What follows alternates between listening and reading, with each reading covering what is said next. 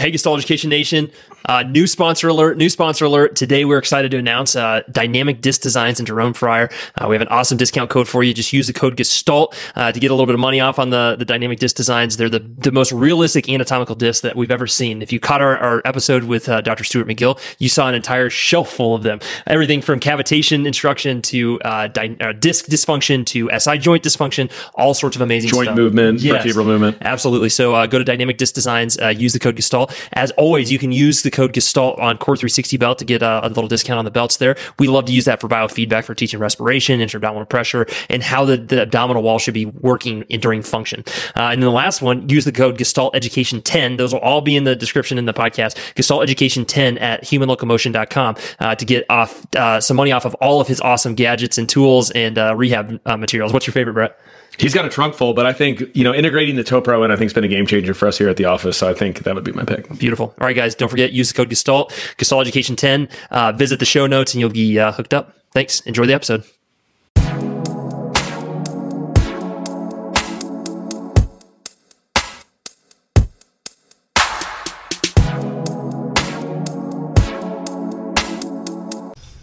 All right, everyone. Welcome to another episode of the Gestalt Education Show. Today we are in uh, we're somewhere in New Jersey. I don't know. Right. Springfield, right? Spring, yeah, well done, Brett. You actually got that one.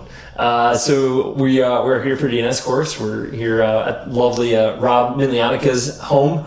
Uh, so thank you for letting us be here to have this DNS course. But uh, we also are sitting down with someone that she's been like a, a pest to us a little bit, Brett. She's been to a bunch of our courses lately. Uh, she's taken hostage one of our favorite interns, Kara. And so, uh, yeah, we, we had to sit down and kind of get down to the nitty gritty. So this is Dr. Danielle Damelio. Danielle has uh, a little bit of a connection with me in that one of our favorite humans on earth, or especially me, you did an externship right out of school with uh, Dr. Tim Brown. So I just want to start there selfishly. So how did you get connected with Tim? And like, tell me, tell me that kind of uh, journey being with him on, on the West Coast Yeah. working with surfers and things like that. Yes, that was my first introduction into sports medicine was the surfing community, the motocross community, um, skateboarding community, and uh, how did I meet him originally? Um, my, who's now the president of LACC, I went to school in California, so that was the obvious reason of why I got to hook up with him. Um, he came to talk to Sports Council a million times, and um, I just knew that I wanted somebody to teach me the art of practice and not just the clinical skills that you would learn in a book. So I basically sought him out. I walked into his office, of which I thought I was just dropping off paperwork, and he graciously was like, "Let's go," and he yelled at me for having on flip flops, which I'll never forget. but um, yeah, he really shaped me. He brought the California into the Jersey girl in a very good way. And basically, I think kind of helped shape what made me a little different coming back to the East Coast to practice. Yeah, that's awesome. One of the things that we were asking your associate Kara, and then we were kind of asking about you is you've taken basically everything. I mean, Yeah. you're a, you've been a seminar junkie for a long time, and uh, Yes, there was a problem child in the seminar yesterday. Oh yeah, that's right. PRI background, you know, Yeah. you know, you can imagine. You're on a DNS Yeah. course. Yeah, I understand. Yeah. But uh, no, I, I actually that is one of the questions I wanted to ask you too. Is like you obviously have a curiosity for learning. Yeah. You have a curiosity for asking difficult questions because you've been a pest before to Brett, which is awesome. Yeah. I love it. I love it when someone asks Brett a difficult question. No softballs. So, uh, wh- have you always been that curious? Is that part of just like your lifelong uh, journey, or like did that kind of develop through school? And, No, I think I always have been curious. I think um, I do better learning hands on. So all the stuff through COVID was horrendous. I don't know how I would never have been the doctor I am if I had to learn through a computer like a lot of the newer students have had to. It's very. Um, it's kind of like an art, you know, and I think that um, the hands on and the listening, and I think the biggest thing that's school for sure, but then Tim and then the other mentors that I had that gave me really was the gift of time. You know, Tim is infamously known to sort of march to his own tune for sure. California Um, fan. totally California time. Um, constantly late with patients, and not one person really would complain in his office because they knew as soon as they were going into his office, they were also getting his undivided attention and probably going over time. And um, Kara can attest that that's pretty common in our office. um, against all uh, business development. Uh, uh, advice, but I think when you are given the gift of time with a patient, which unfortunately we all know now um, is not the medical way anymore, um, I I don't even know that my clinical skills are really what sets me apart in time in trying to connect with patients anymore. It's really becoming a good listener more than even asking questions, but more so just letting them tell their whole story. We all know that it's a multi-leveled, layered effect for pain, for chronic issues, for really what their goals are. And if you don't really give them the gift of time of actually asking the right questions and actually asking questions, they kind of lay it out for you. You know, everybody's trying to make a complicated thing out of just kind of giving the patient a little bit of time. Yeah. Besides listening, what do you think some of those other soft skills are? Besides just being good clinically, which you know you are, what are some of those things that you're talking about? Do you think that clinicians should have to be? to You know what? job? I think so. Tim was such an organic um, clinician, and it really wasn't cookie cutter. And for a lot of people, I think that was kind of for me. Um, why I like to take a lot of courses is I've built a tool belt, and I think young clinicians don't have an actual existing tool belt to where they can put these new things into what shapes you and where your strengths are. So I think um, the soft skills also are exuding that level of confidence, like you said yesterday, um, kind of hit home. And it was more that I don't know that I was. I'm obviously I would hope that I'm a better clinician after 21 years in it, um, and a lot more skills. Yeah, a lot more skills. But I think what hasn't really changed is that ability to exude confidence, not because I really knew how to treat somebody, but I knew that I would never give up until I had an answer or find the right person to have that answer. And I think when you exude that, and I don't think that's confidence, I think that's genuine caring for a patient.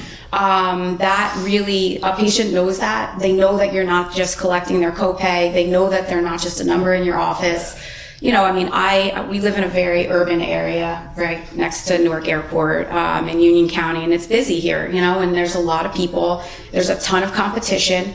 I've never really advertised. I've always just kind of existed in a very small space. In the very beginning, it was really hard to find me. I was a cell phone. I was this little pencil planner, and I would just kind of go to different offices and kind of do my thing. And um, I really built a practice on networking and referrals. And um, I literally have patients that was with me the first year in practice. They always kind of track how long they've been with me by either was I pregnant, how old my kids were, you know, we've had kind of an influx recently of like old OGs, you know, and it was it's it's really kind of a culminating experience to feel like, wow, after 20 years, like you're still gonna remember me. You can still find me by my cell phone oftentimes. it's like an organic family experience in our office. Um, and um, I think the thing that I probably got most importantly from the mentors and like listen LACC was amazing I had amazing clinicians um, and really like taught me that X factor I think that has kept me in practice after COVID and, and the new social media ways, which are not really my thing, um, is really just kind of connecting with people and remembering their details. I can't remember what I ate for dinner, but if a patient came in, which they've you know more recently come in after literally 12 years, I just remembered every detail, not because I took notes on it, because literally I took the time to connect with that patient and really understand and then kind of make it a small town. You talked about running into people in a store, you know, in, in our town, even though it's a big hustle bustle town with probably, I don't know, in our two towns, there's probably 30 chiropractors maybe. And um, you run into patients all the time, and they remember, and you remember their things. And I bring my kids to their events because it's it's really a small town feel in a very big area. And I think if you can kind of do that for your patients, I think they're sold because no one else is really doing that. Don't you think it's important to learn from your failures too? Like, I told some of my stories yesterday, but I think like especially if you if you're kind of competitive in nature, like that just doesn't it shouldn't sit well. No. So I think like um, one thing I noticed with some clinicians, they just don't have that like competitive edge that you need. Like when things aren't going right. I mean, it's no different than like a sporting event. You got to want to have good results, and you got to want to you know have the reputation of the office be the way that you want it. So. Yeah. Maybe yeah what do you think about learning from your failures I think that's that's been huge, and it's more. Um, I'm most competitive with myself. Um, I'm not huge, and you know, I'm. yeah you're not trying to be better than Kara but yeah it's all within your yeah exactly. You know, it's it's it's the ones that you can't solve are the ones that keep you up at night. You know, and and my husband's always, you know, criticizing the idea that at 11 o'clock I'll take a phone call, which has always been. My my patients know it. My kids know it. You know, it's like, oh, he has the badminton tournament tomorrow, and he like hurt himself, and he wants to talk to you, and it's like he's like, it's it's it's a badminton tournament. Like, what's the big deal? And it's like if you can't figure that out for them because that's their goal and that's what put them in your office, then it burns me at night. You know, or the ones with like you said, like, oh, I went to another chiropractor, or I went to another, you know. Uh, I got an injection and it was like, you know, you feel like I tend to attract the ones that are very multi-layered and have been through the medical system. Um, again, because you you are spending time with somebody, I think you develop that reputation. So I have really complicated cases, and those excite me because I think finally telling someone that confidently I will help you because I know that if it's not me, we have a million other resources to help your pain. Which, let's face it, that's that's just always a side effect of dysfunction anyway. So um, that's the easy part. But giving me the opportunity to kind of do and, and explore. It's really an exploration, right? They come in, there's no roadmap, but then I get to kind of create sort of a piece of artwork on trying to figure out really those missing pieces or the deeper layers of possibly what went on and, and, you know, look at their foot when they come in with lower back pain or look at the way they breathe. Um, so it's educating the patient on why we're so different and why that really would mean that they're going to finally make some life changes. I think that's kind of the key. You made a good point too. It's something that we talk about a ton at Winchester Spinal Support is trying to like going out of our way for our patients. Like in a world where people are have crazy, uh, you know, deadlines and like I, I won't even look at my phone after this time and stuff like that. Like Brett and I are always fielding texts. We're te- texting our patients back this morning, things like that. I think that that's such Yes. a good quality to have because people are craving it in the medical system right now. Yeah. Because like you said, they, they feel like a number. So, uh, what about this integration piece? We kind of talked about it. So you've taken all these classes, you have this big tool belt. Can you kind of talk us through maybe your processes of your assessment? Like what, what do you hold at a higher standard of like kind of when you work through a patient? Uh, you know, like And the what's lens in you- the toolbox? Yeah. Like what, what's in your toolbox and what's, what's the first maybe two or three lenses that you're looking for? Yeah, I would say the biggest, um, aside from having DNS and sort of like just soft tissue procedures, that was like kind of the, the beginnings of, of my clinical career um, based on the clinicians that I worked with. You know, Tim would very strongly and heavily, you know, rely on taping, obviously. Um, and that was the other creative process. I think that's a huge tool. Are you me. taping less than you originally did? Would you say? Is you require Um, I'm probably yeah. I definitely. I'm taping less. I am um, utilizing more active care now, way more. Um, you know, and um, also through the years have begun to practice what I preach more. You know, you're so ingrained in. Learning and working and, and not and you just kind of ignore your own pain i feel like uh, like our generation we kind of threw ourselves in the trenches and grind. didn't necessarily appreciate taking care of yourself, which I feel like the newer doctors are um, teaching us a very good lesson to sort of practice what you preach. Um, so it's been a long um, road of fixing myself from all my past injuries and everything. But I would say after that, I worked in an athletic performance facility that pretty much started to shape my clinical tool belt with um, FMS and SFMA, which again, you know, things have evolved tremendously in a lot of different areas, but having a foundation of just looking elsewhere um, where pain and dysfunction don't definitely don't overlap oftentimes and kind of trying to look at the um, capacity of every joint and see where things are going awry which oftentimes is so far removed from where the pain is so I think that was probably the most, um, probably for 10 years, you know, we had basically an awesome algorithm of when a patient became a client and vice versa. So I was working hand on hand in hand with the trainers there and we were basically learning and exploring through FMS and SF, SFMA principles and kind of building our own tapestry of how Yeah. that would fit into training.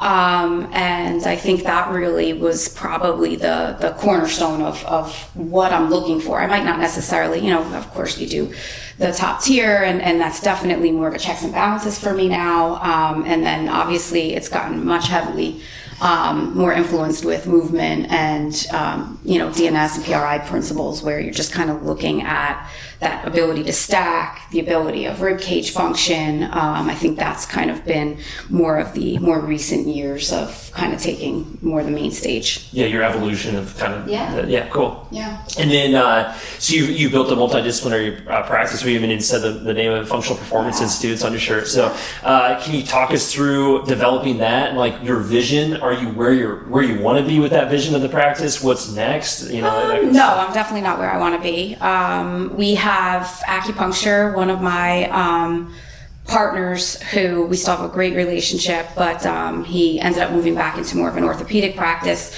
was uh, regenerative sports medicine. So that was an awesome experience. And he and I had worked together.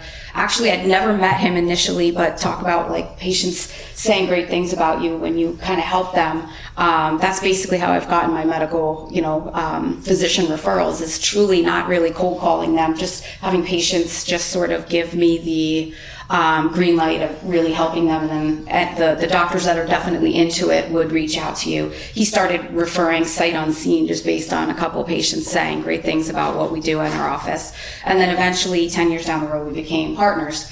Um, and that really, that, that is the beauty because he understood of course, we always joke because he gets the credit for sticking a needle into somebody for two seconds, and I'm spending six weeks working on them with you know raw fingers. But um, he truly understood um, that the quick fix of fixing that problem or releasing that capsule or whatever is really so secondary or primary and then really needing the secondary of restoring function.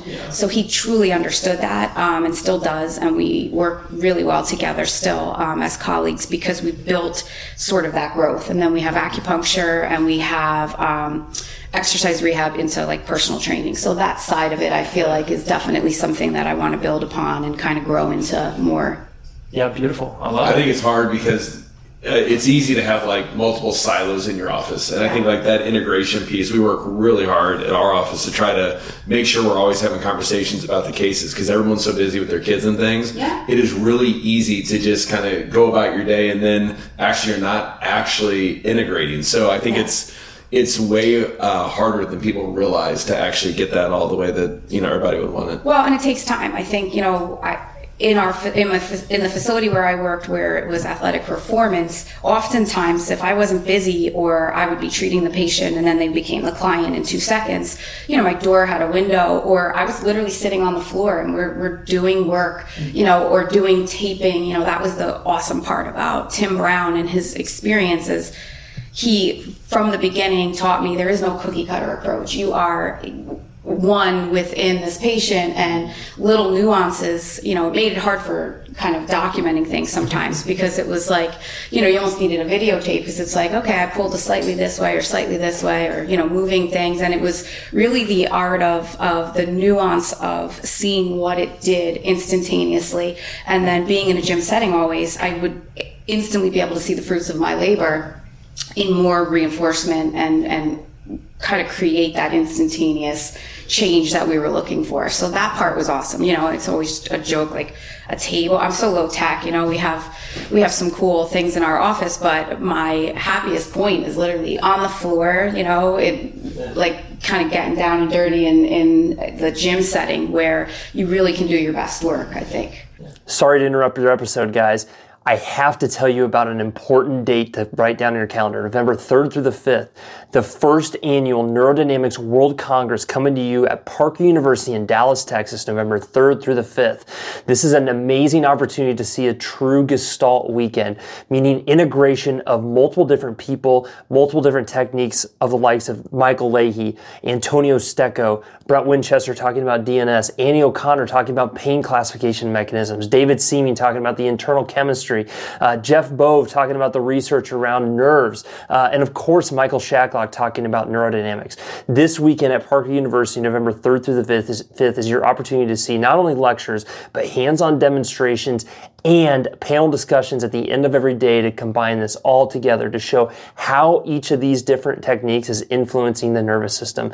This is an amazing opportunity to see all these people in one stage and one opportunity to have some fun with us uh, in Gestalt education. So, uh, thanks for taking the time to listen to this episode, and we can't wait to see you at Park University. It's November 3rd through the 5th. Registration open at gestaltedu.com backslash courses. See you there. What do you think? You have one of our associates that you hired, Kara, and she was amazing for us. What are what are some of the things that we always talk about, like what they're wanting from you? Yeah.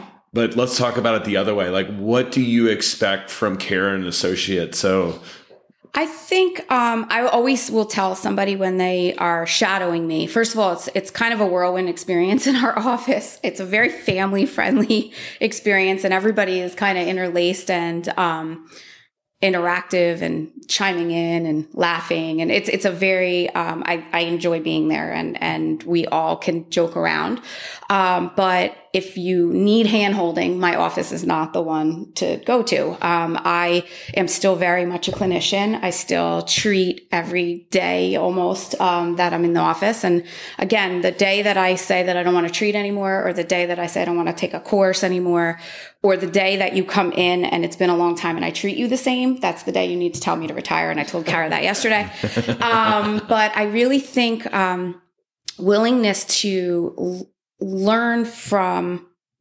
I, I, and I don't want drones. You know, I want somebody with their own personal um, personality. I want somebody that's going to teach me also. You know, I mean, you know, the doctors now have so many resources that we never had before. Um, so to, to really learn from them as well is, and want to learn. I think also too, a lot of new grads want to be force fed stuff.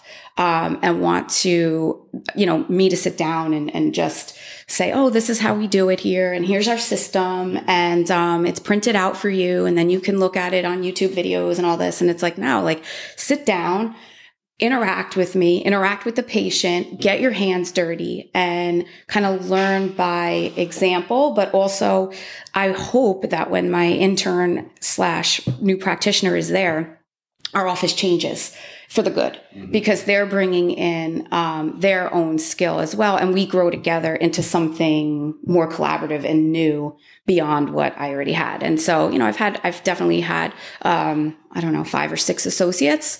And I would say the ability to create and um, build upon what I've already had as a foundation, um, most certainly with Kara has been the most successful. Um, and she appreciates and, and comes to me with questions, right? Like, mm-hmm. don't come with me with a problem, come with me with a solution or, or bring up something that you might want to change.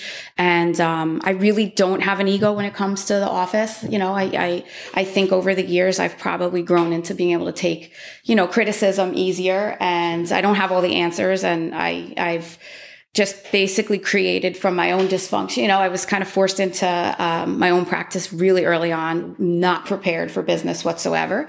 Um, and I just kind of did things the slow way, but I did things, you know, in hindsight, I guess I, I did some of the things right, I guess, because I'm still practice. and how about the integration within the office? How often are you guys meeting? Is it just kind of one off meetings or do you have something scheduled? Like what? So we what don't have like? stuff scheduled and that's definitely something that we're working on. Um, we have a new like exercise rehab person who um, was actually a patient of our fr- a friend of mine in the city um, before she moved out to our burbs.